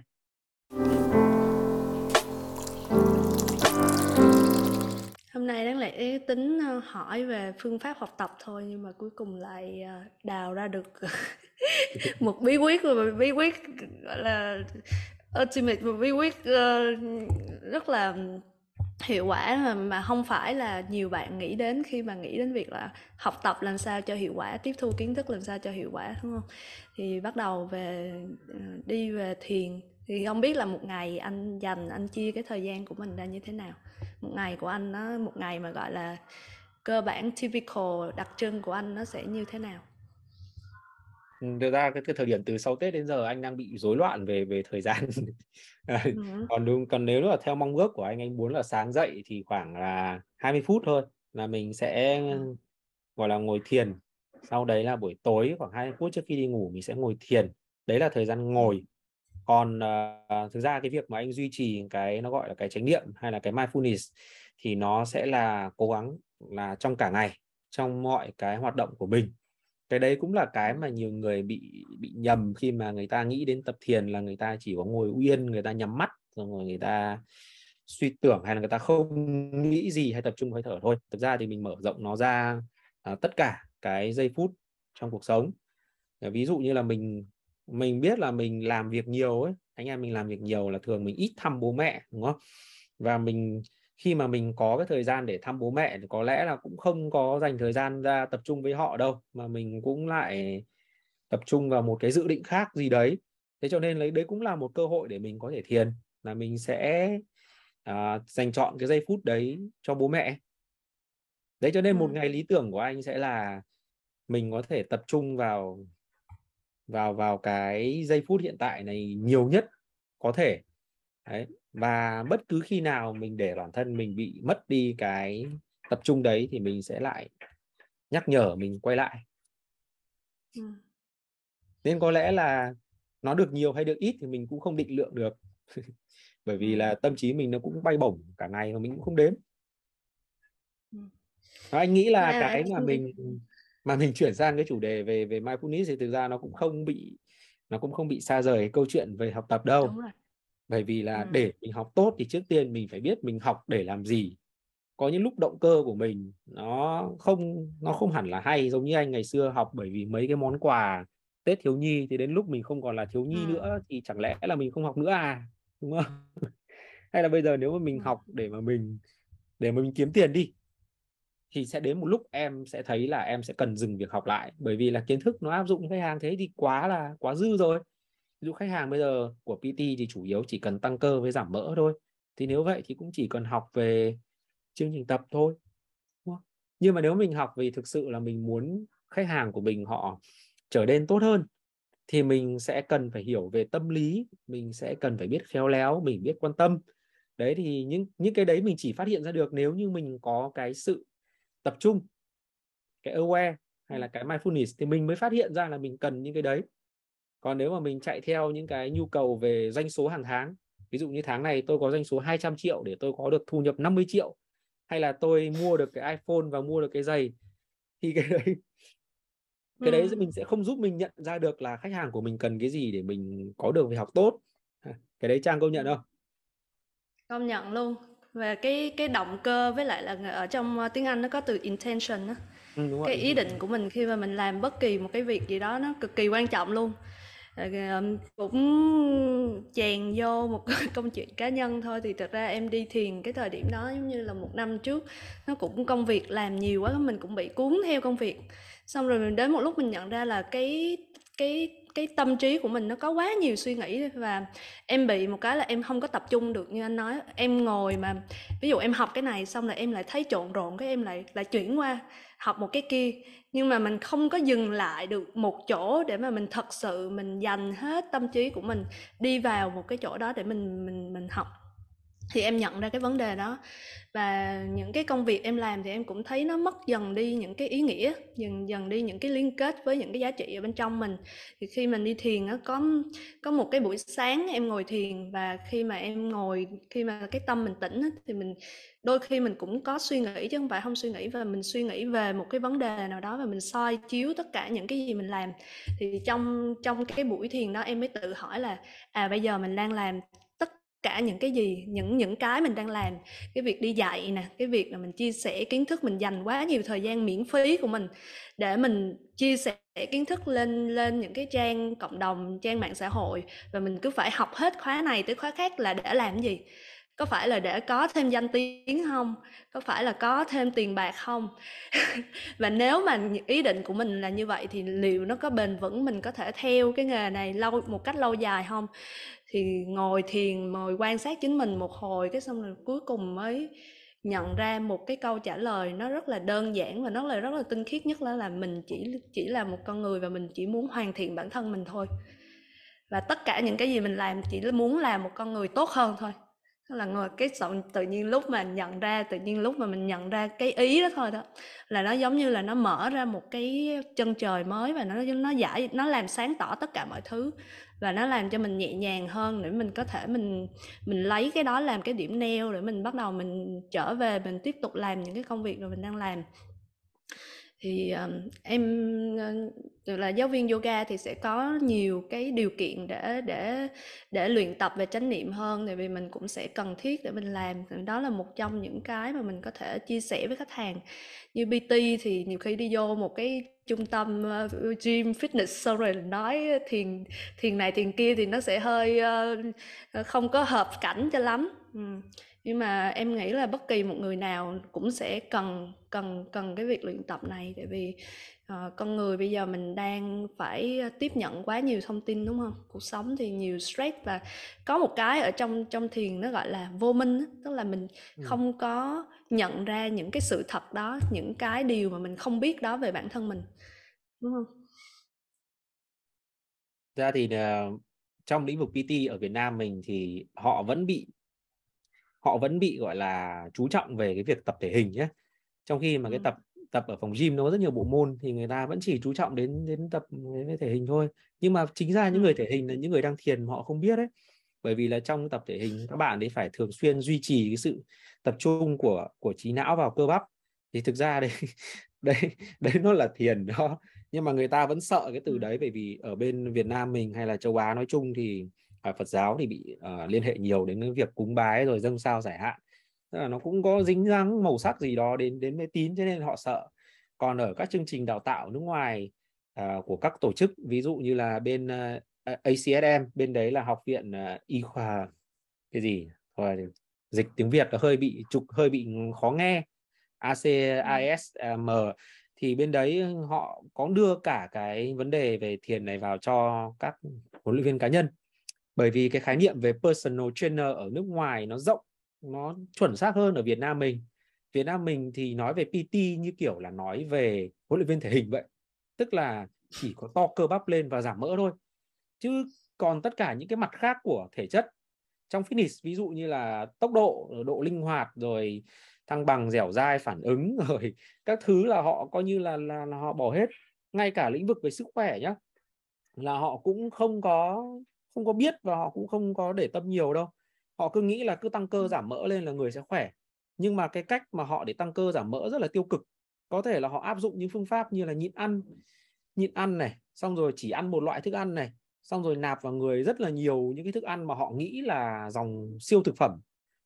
Nhưng mà họ không nghĩ đến cái chuyện là nó sẽ tác hại ảnh hưởng xấu đến cái sức khỏe của hệ tiêu hóa.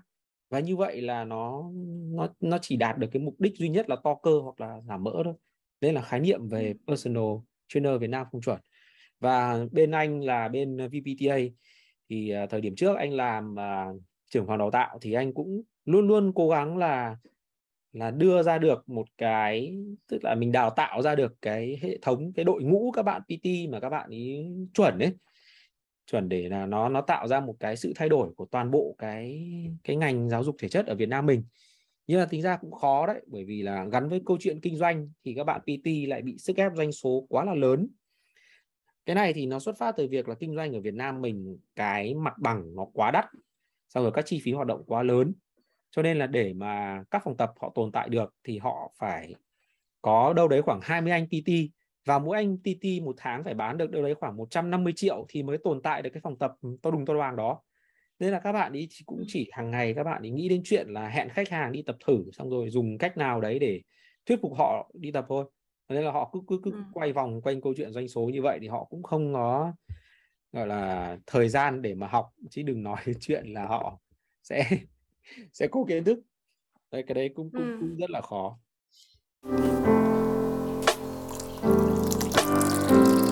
ra nó phải có một cái sự cân bằng, đúng không? Nếu mà một người nào mà muốn đi sâu vào cái bản kiến thức thì em nghĩ là cái thời gian mà họ đi dạy họ cũng phải ờ, phải phải cắt bớt. Chứ còn những người nào như cả bên yoga cũng vậy, có những bạn giáo viên một ngày đi dạy 7 8 tiếng thì làm sao mà có thời gian để dành cho bản thân? Với lại thì trau dồi kiến thức mới thì không có.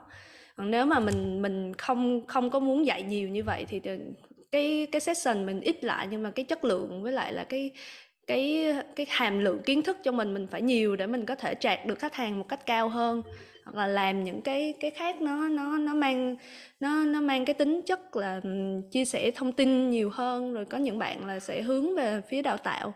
Thì chắc là bên BT cũng vậy mà thật ra là lúc mà chưa biết anh với lại mấy bạn ở trong uh, BBTA thực ra em cũng có có một cái hình dung là BT ở Việt Nam là cũng chỉ là mấy bạn BT ở trong mấy trung tâm gym á không không nghĩ là mọi người phải cập nhật kiến thức sâu đến như vậy mà có những cái lĩnh vực mới mà em cũng bất ngờ. Như là anh chia sẻ về thần kinh rồi um, một số những cái về mạc rồi em không nghĩ là mấy bạn BT ở Việt Nam lại học sâu như vậy luôn. Ừ, chia sẻ ừ. thật lòng. Nó là cũng là số ít thôi cũng không à, phải là là số đông được Thật ra như yoga cũng vậy thôi anh thấy là nhiều bạn uh, cũng như em cũng dành ra một khoảng uh, chi phí cũng như là thời gian vài trăm tiếng em em học một khóa như vậy tính ra là rất là khủng khiếp. À, thầy yoga nhưng mà khi mà anh tiếng. đào đào tạo thì thì uh, anh anh chia sẻ cho mấy bạn như thế nào để cân bằng cái vấn đề mà về phát triển bản thân và duy trì công việc? Ừ, thực ra cái đấy nó đang hiện tại nó cũng là cái khó khăn của anh à, với những bạn nào mà các bạn đi vào cái môi trường mà có khả năng kiếm được nhiều tiền rất là lớn ví dụ hệ thống phòng gym dạng như là California Elite hay là trong Hồ Chí Minh thì có City Gym. Thì cái cơ hội để các bạn học nó chỉ có được khi mà phòng tập họ tổ chức ra những khóa đào tạo ấy thì các bạn đi có cái cái cái cơ hội các bạn đi học thôi. Còn uh, nếu mà làm phòng việc ở bây giờ họ có cái hệ thống uh, private cũng giống như là yoga studio nhỏ nhỏ thôi thì các bạn à, chủ phòng tập sẽ là những cái người đào tạo cho các bạn à, PT của mình. Thì những cái các bạn mà đi làm ở trong hai cái môi trường như vậy thì cái mà các bạn cần là lúc mà được cái cơ hội đào tạo như vậy thì các bạn phải tận dụng phải sắp xếp phải thu xếp để mà dùng tối đa. Còn việc học bên ngoài các bạn thì khả năng là không có. Đấy, còn với những bạn mà làm à, một cách nó nó tự do hơn và thực ra thì cũng không nhiều bạn làm được tự do bây giờ đâu bởi vì là phòng tập họ đều không cho PT tự do hoạt động đấy thì các bạn ý nói chung là nếu các bạn ý thích thì thì các bạn ấy có thể sắp xếp việc học bất kỳ lúc nào cũng được. Ừ. Nói chung là là em nghĩ là ừ, đối với những bạn giỏi thì mấy bạn cân bằng được á. Còn đôi khi là uh, giống như five mindfulness sẽ một thời điểm mình mình chỉ có thể tập trung được vào một thứ thôi. Có thể là thời điểm này mình tập trung vào việc nâng cao kỹ năng thời điểm kia thì mình sẽ tập trung vào việc kiếm tiền chẳng hạn. Ừ, đúng rồi em nói đúng. Hay là có đấy là những cái phải chấp nhận. nào? phải chấp nhận. À. có có nhiều bạn anh quen cái cái việc cái việc nói nó quay quay trở lại việc việc học đó là cái việc học mà mà ở học cho mình với lại chia sẻ kiến thức cho người khác để người khác học đó, thì nó có khác nhau không? Ờ, chắc chắn là nó nó nó có rồi. Vì học cho mình thì nó sẽ phải tức là nó theo cái sở thích của mình. Nhưng mà khi mình đi chia sẻ cho người khác thì đấy lại phải là cái người khác quan tâm Thực ra nhiều bạn ừ. cũng bắt đầu cái việc ừ, chia sẻ kiến thức nhưng mà không được người khác người ta chú ý đâu hoặc là những người người ta chú ý thì lại không phải là cái đối tượng họ mong muốn Ờ, nhiều bạn bạn ấy Ừm. cũng chia sẻ kiến thức, ờ, giống như anh, nhưng mà cái cái mà các bạn thể hiện qua đấy thì nó lại thường chỉ thu hút được những cái bạn, gọi là, huấn luyện viên cá nhân khác, các bạn ấy comment tương tác vào.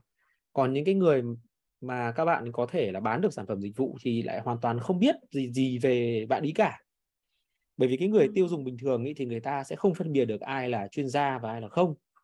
Đấy, cho nên là khi mà chia sẻ kiến thức mà mình không khéo thì mình giống mình lại giống như một cái người mà, ờ, nói chung là thế nào đấy mà khách hàng cảm thấy sợ chứ không muốn follow hay là hay là ủng hộ đâu. Thế cho nên là khi mà mình chia sẻ thì nó cũng có một chút cái nó phải có cái cái, là, chánh niệm ở bên trong đây là tôi đang làm cái này để làm cái gì. Vì nhiều khi mà các Ừm. bạn đăng một cái thông tin lên trên mạng xã hội, các bạn ban đầu nhá, là các bạn viết là để muốn giúp cho người khác không bị gặp sai lầm đi, chẳng hạn đây là những cái sai mà các bạn hay gặp. Nhưng mà sau khi viết được khoảng 3 đến 5 dòng thì các bạn lại bị cái tôi nó đang muốn đả kích, ừ, một đối tượng nào đấy nó xen vào, cuối cùng cái nội dung bài viết của các bạn nó lại đi về cái hướng đả kích đối tượng khác. Thế thế là Ừm. nó bị sai lầm hết cái nội dung ban đầu của mình. Không, cái đó thực tế chứ bộ. Tức là, ờ, không biết là mình chia sẻ dành cho đối tượng nào hay là sau rồi mình lại chia sẻ để, ờ, khuấy đảo lên một cái gì đấy trong cộng đồng của mình. Đó, thế cho nên là là nh nhận biết được cái mục đích của mình khi mà mình làm để mình trước khi mình chia sẻ nó cũng, ờ, là khá là quan trọng. À, cái thứ hai thì nó cũng liên quan một chút đến, marketing, đấy là cái phương tiện để mình truyền tải ấy, thì nó phải phù hợp với cả cái đối tượng mà mình nhắm đến. Ví dụ các bạn trẻ bây giờ khoảng, à, năm 2000 thì các bạn ấy thích xem những video ngắn ở trên TikTok hơn. Mà Ừm. ví dụ như anh thì cái đấy nó lại không phải là cái thế mạnh của anh, không phải là anh không làm được, mà đơn giản là anh không thích làm cái chuyện đó. Thì mình mà Ừm. gượng ép mình làm cái đấy thì nó cũng sẽ không nó sẽ không không có hiệu quả tốt, mà mình nên tập trung vào cái thế mạnh của mình. Đấy, thực ra thì có những người người ta có thế mạnh, người ta dùng ngôn từ rất là hay, một bài viết người ta có thể không cần dùng hình ảnh minh họa hay là video gì hết, nhưng mà lượt like và share cao khủng khiếp. Đấy là người có thế mạnh về ngôn từ. à, cậu học sinh của anh thì cậu lại có thế mạnh về việc, uh, thể hiện những cái những cái chủ đề qua những hình vẽ hay là những bức ảnh, gọi là, meme me Thế thì đấy lại lại là, là thế mạnh cậu ấy cậu ấy phát huy. Và có những người thì lại thế mạnh là cái giọng nói vô cùng hay luôn, vừa mở video lên một cái nghe giọng là người ta muốn nghe tiếp. Đấy, thì là là khi mà mình chia sẻ thì mình cũng phải có cái định dạng nó nó phù hợp với mình. Ừm. Anh thì cái thế mạnh của anh thì có lẽ là đứng ở một cái nơi nào đấy có người giao lưu trực tiếp. Anh cũng thích điều đấy hơn, nhưng mà chưa có cơ hội để mình mình làm cái điều đấy nhiều.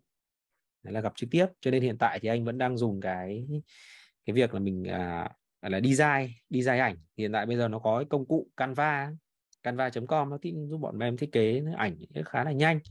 Thì mình có thể là follow những cái trang chuyên đưa thông tin để mình xem cái cách mà người ta hay thiết kế ảnh như thế nào, thì mình có thể copy cách thiết kế ảnh đấy. Và Ừm. cái cách mình mình truyền đạt cái nội dung thì có thể mình học tập người ta thông qua câu từ, tức là độ dài của cái bài viết khoảng bao nhiêu, rồi cách xưng hô trong bài viết như thế nào. Thế nhưng mà đấy cũng chỉ là các nguyên tắc thôi, đôi khi cái mình không có nguyên tắc nó lại tạo thành một cái màu sắc cho cá nhân mình.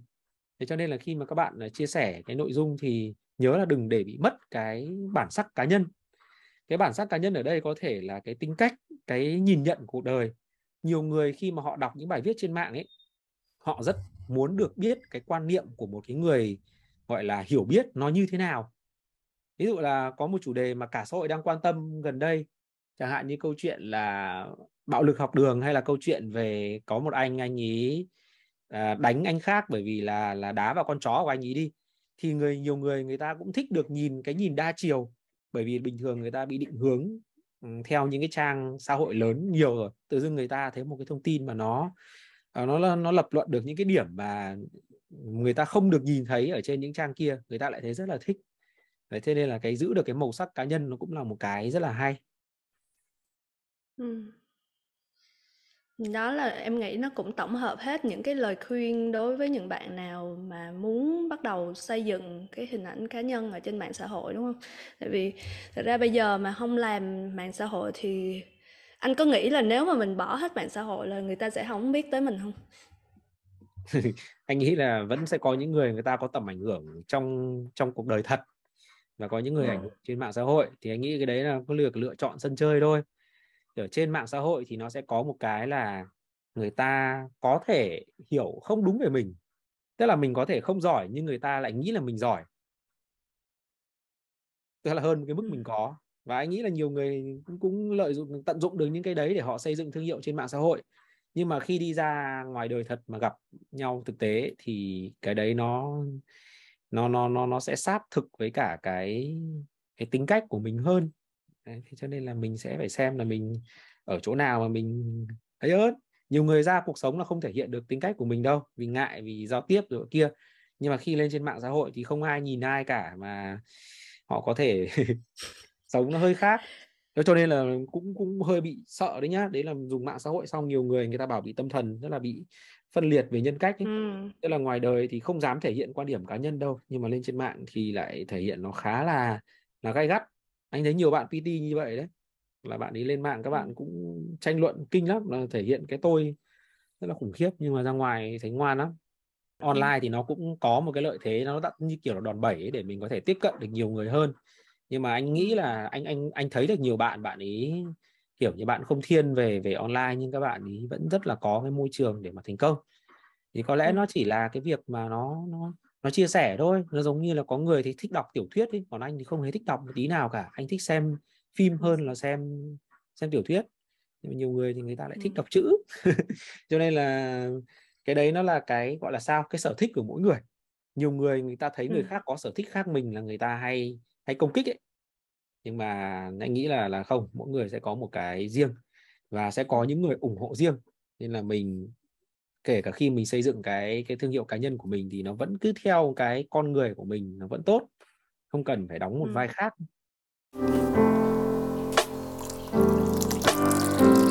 tự nhiên hôm nay lần đầu tiên nói chuyện với anh Phương và thấy cũng khá là là đồng điệu về về về nhiều cái á. ngay cả anh làm trong lĩnh vực PT với fitness em làm trong yoga nhưng mà đúng là cái quan sát mình phần nào mình cảm nhận được là à, cái cách mà tiếp cận với những cái thông tin bên ngoài với lại ngay cả cái cách mà anh ờ, quay trở về với ờ, với cái cái trải nghiệm và sử dụng những cái kiến thức đó ở trong việc học thì mình có thể phần nào thôi. Em em thì ờ, em hay quan sát và tưởng tượng ra cái người đó là người như thế nào.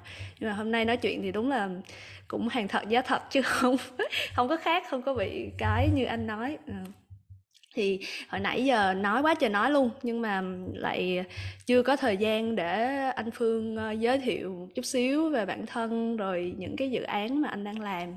Ờ, có cái gì nó mới nó thú vị không? Mà ngay cả không chỉ mấy bạn ờ, BT gym những bạn đang làm fitness mà ngay cả các bạn giáo viên yoga cũng có thể theo dõi. Ừ. À, cảm ơn trang.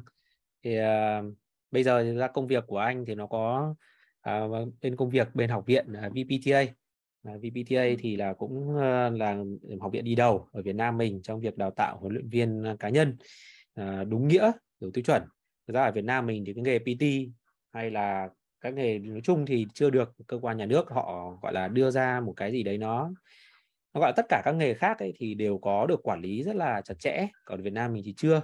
Thì công việc của anh ở tại VBTA là là gọi là muốn gọi là nơi để mà đào tạo ra những bạn PT gọi là đủ tiêu chuẩn cũng như là để kiểm nghiệm chất lượng cho đội ngũ PT. Đó. Công việc thứ hai mà anh đang làm hiện tại thì công việc cá nhân anh làm online đấy là anh à, huấn luyện cho các bạn à, online thì anh có xây dựng một cái chương trình tổng hợp tất cả những cái thông tin thiết yếu để mà à, giúp các bạn có thể gọi là hoàn thành được cái mục tiêu về sức khỏe cũng như là vóc dáng của bản thân mình một cách dễ dàng. Thực ra nói về cái chương trình này thì có thể nghe là nó sẽ hơi mâu thuẫn với việc anh làm trước đấy là làm PT đấy là anh thấy là ừ. cái nghề PT ở Việt Nam mặc dù là cái vị trí của nó rất là là hữu ích cho xã hội cũng như là mọi người rất cần đến PT nhưng mà nhìn chung là cái giá luyện tập ở Việt Nam đang bị cao. Ví dụ như là để mà có thể thuê được một bạn PT thì tối thiểu các bạn phải có được khoảng 200 đến 300 nghìn uh, trong một buổi tập đấy là trong trường hợp các bạn mua một gói tập dài nhé ví dụ như ngày hôm qua có một bạn sinh viên bạn nhắn tin cho anh bạn hỏi là bây giờ bạn ấy chỉ có thể trả được mỗi tháng 700 nghìn thôi. Thì có bạn PT cá nhân nào có thể thuê được không?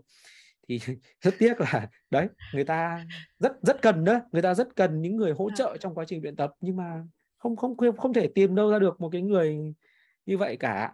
Thế cho nên là anh đưa ra cái chương ừ. trình huấn luyện này.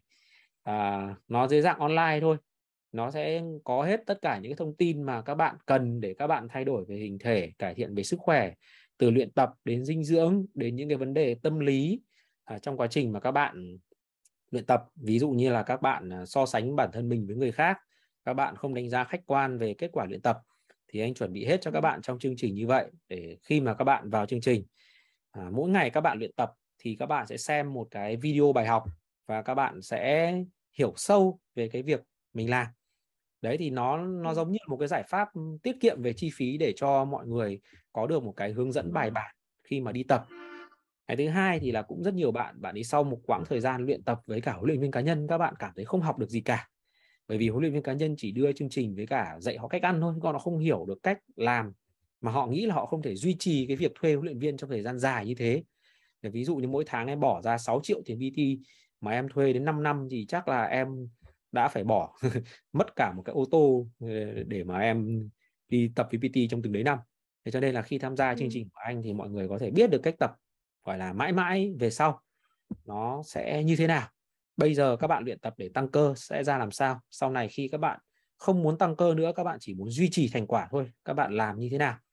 Thì đấy là hai cái công việc mà anh đang đang làm hiện tại. Một là tại VPTA và thứ hai là anh uh, à, làm cái chương trình. Chương trình đấy thì anh gọi là Essential Training, tức là chương trình tập thiết yếu.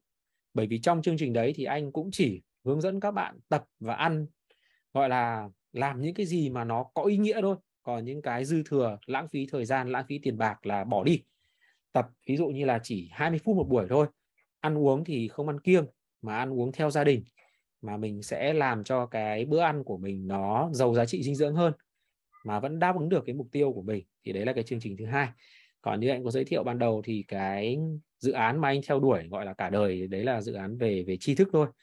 Đấy là ừ. mình mình chỉ muốn là mình càng ngày mình càng có nhiều hiểu biết hơn.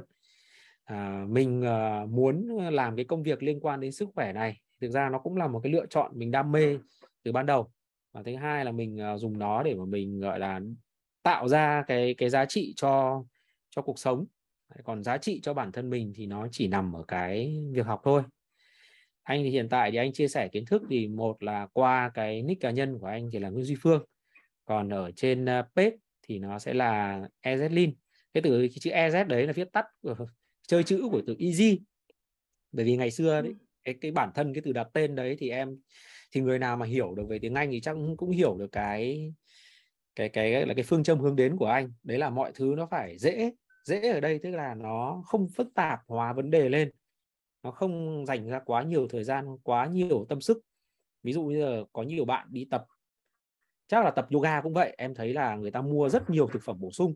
Nào là sản phẩm thay thế ừ. bữa ăn này xong rồi mua dầu cá này mua vitamin này. Phụ nữ thì lại có những cái sản phẩm làm đẹp da đẹp tóc đẹp móng vân vân. Tức là một bộ sản phẩm khi đi tập nó to to này. Và một tháng phải chi ra ừ. mấy triệu để mà duy trì cái những sản phẩm đấy mà rất rất sợ nhá là mình không dùng những sản phẩm đấy thì mình sẽ mất sức khỏe mất sắc đẹp mất mất cái nọ mất cái kia. Và đấy là những cái nỗi sợ mà cần cần phải được phá bỏ. Ừ. thì đấy là những cái mà anh đang làm hiện tại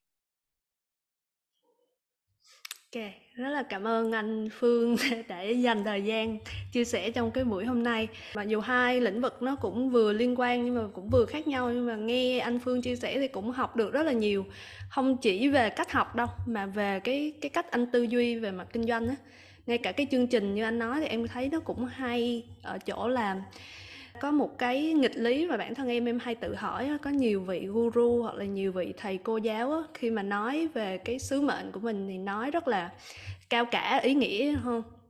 Nhưng mà để mà có thể tiếp cận, để học chung với được cái người đó thì phải trả một chi phí rất là cao và không phải ai cũng có thể học được.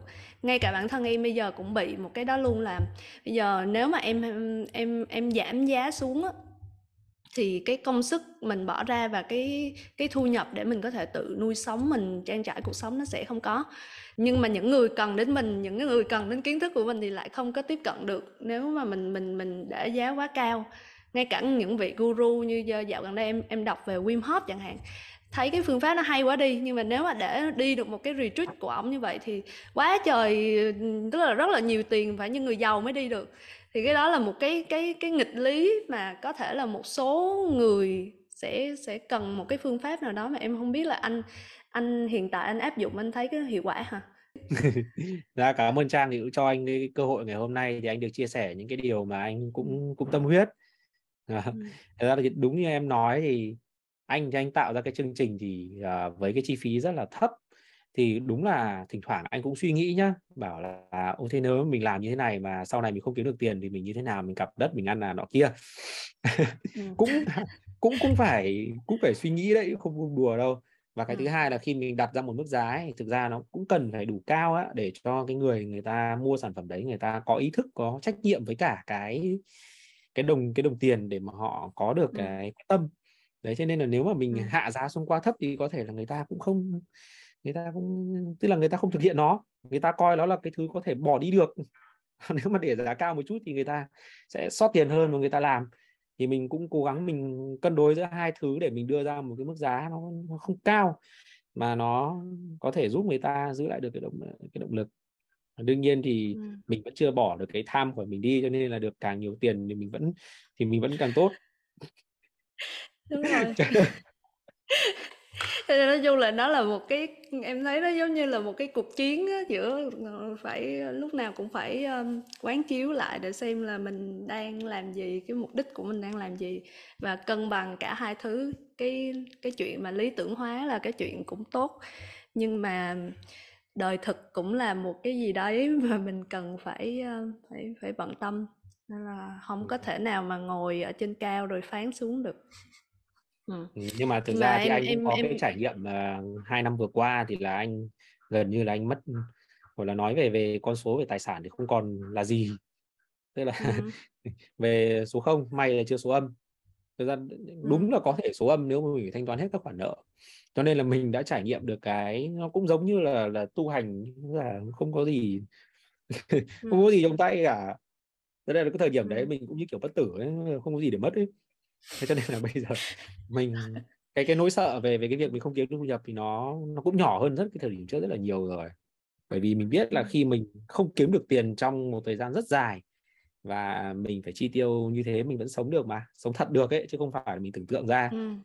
thế cho nên nó cũng là một cái có thể giúp anh làm được cái chương trình như thế và thực sự là nhiều ừ. bạn khi mà tham gia cái chương trình essential training đấy như anh bảo thì các bạn nói là các bạn nhận được cái giá trị nó gọi là nó lớn uh, lớn hơn uh, tất cả các bạn ấy từng từng suy nghĩ đến và từng kỳ vọng.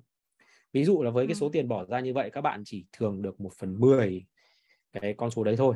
Và quả thật là ai người ta trong xã hội này người ta kiếm tiền người ta cũng nghĩ đến việc là người ta chia nhỏ sản phẩm ra để người ta bán rồi tạo phễu rồi nọ kia. Nhưng mà anh bây giờ thì quên đấy quên quên nói đến đây mình nhớ ra cũng có một cái dự định anh làm cho cho cộng đồng. Đấy là từ xưa đến nay thì chưa ai viết về hay là làm một cái hướng dẫn về cái việc tập luyện an toàn cho cho tất cả mọi người khi mới đi tập.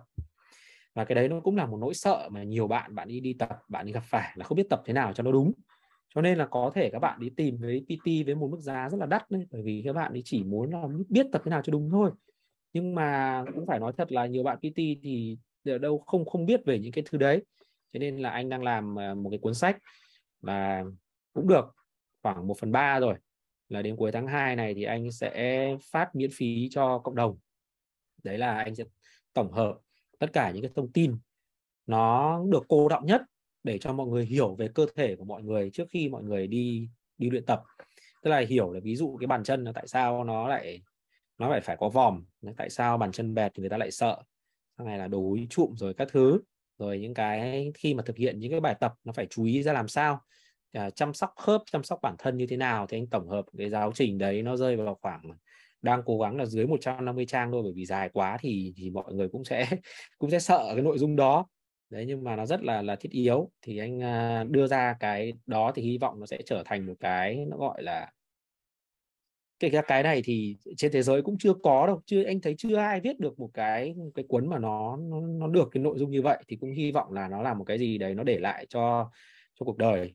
Nó giống như là thầy hạnh ừ. thích nhất hạnh xưa thầy viết cuốn đường xương mây trắng ấy. Là đúng là anh anh có cái niềm yêu gọi là yêu thích với cả cái ông Phật Thích Ca là nhờ anh đọc cái cuốn về đường xưa mây trắng đó.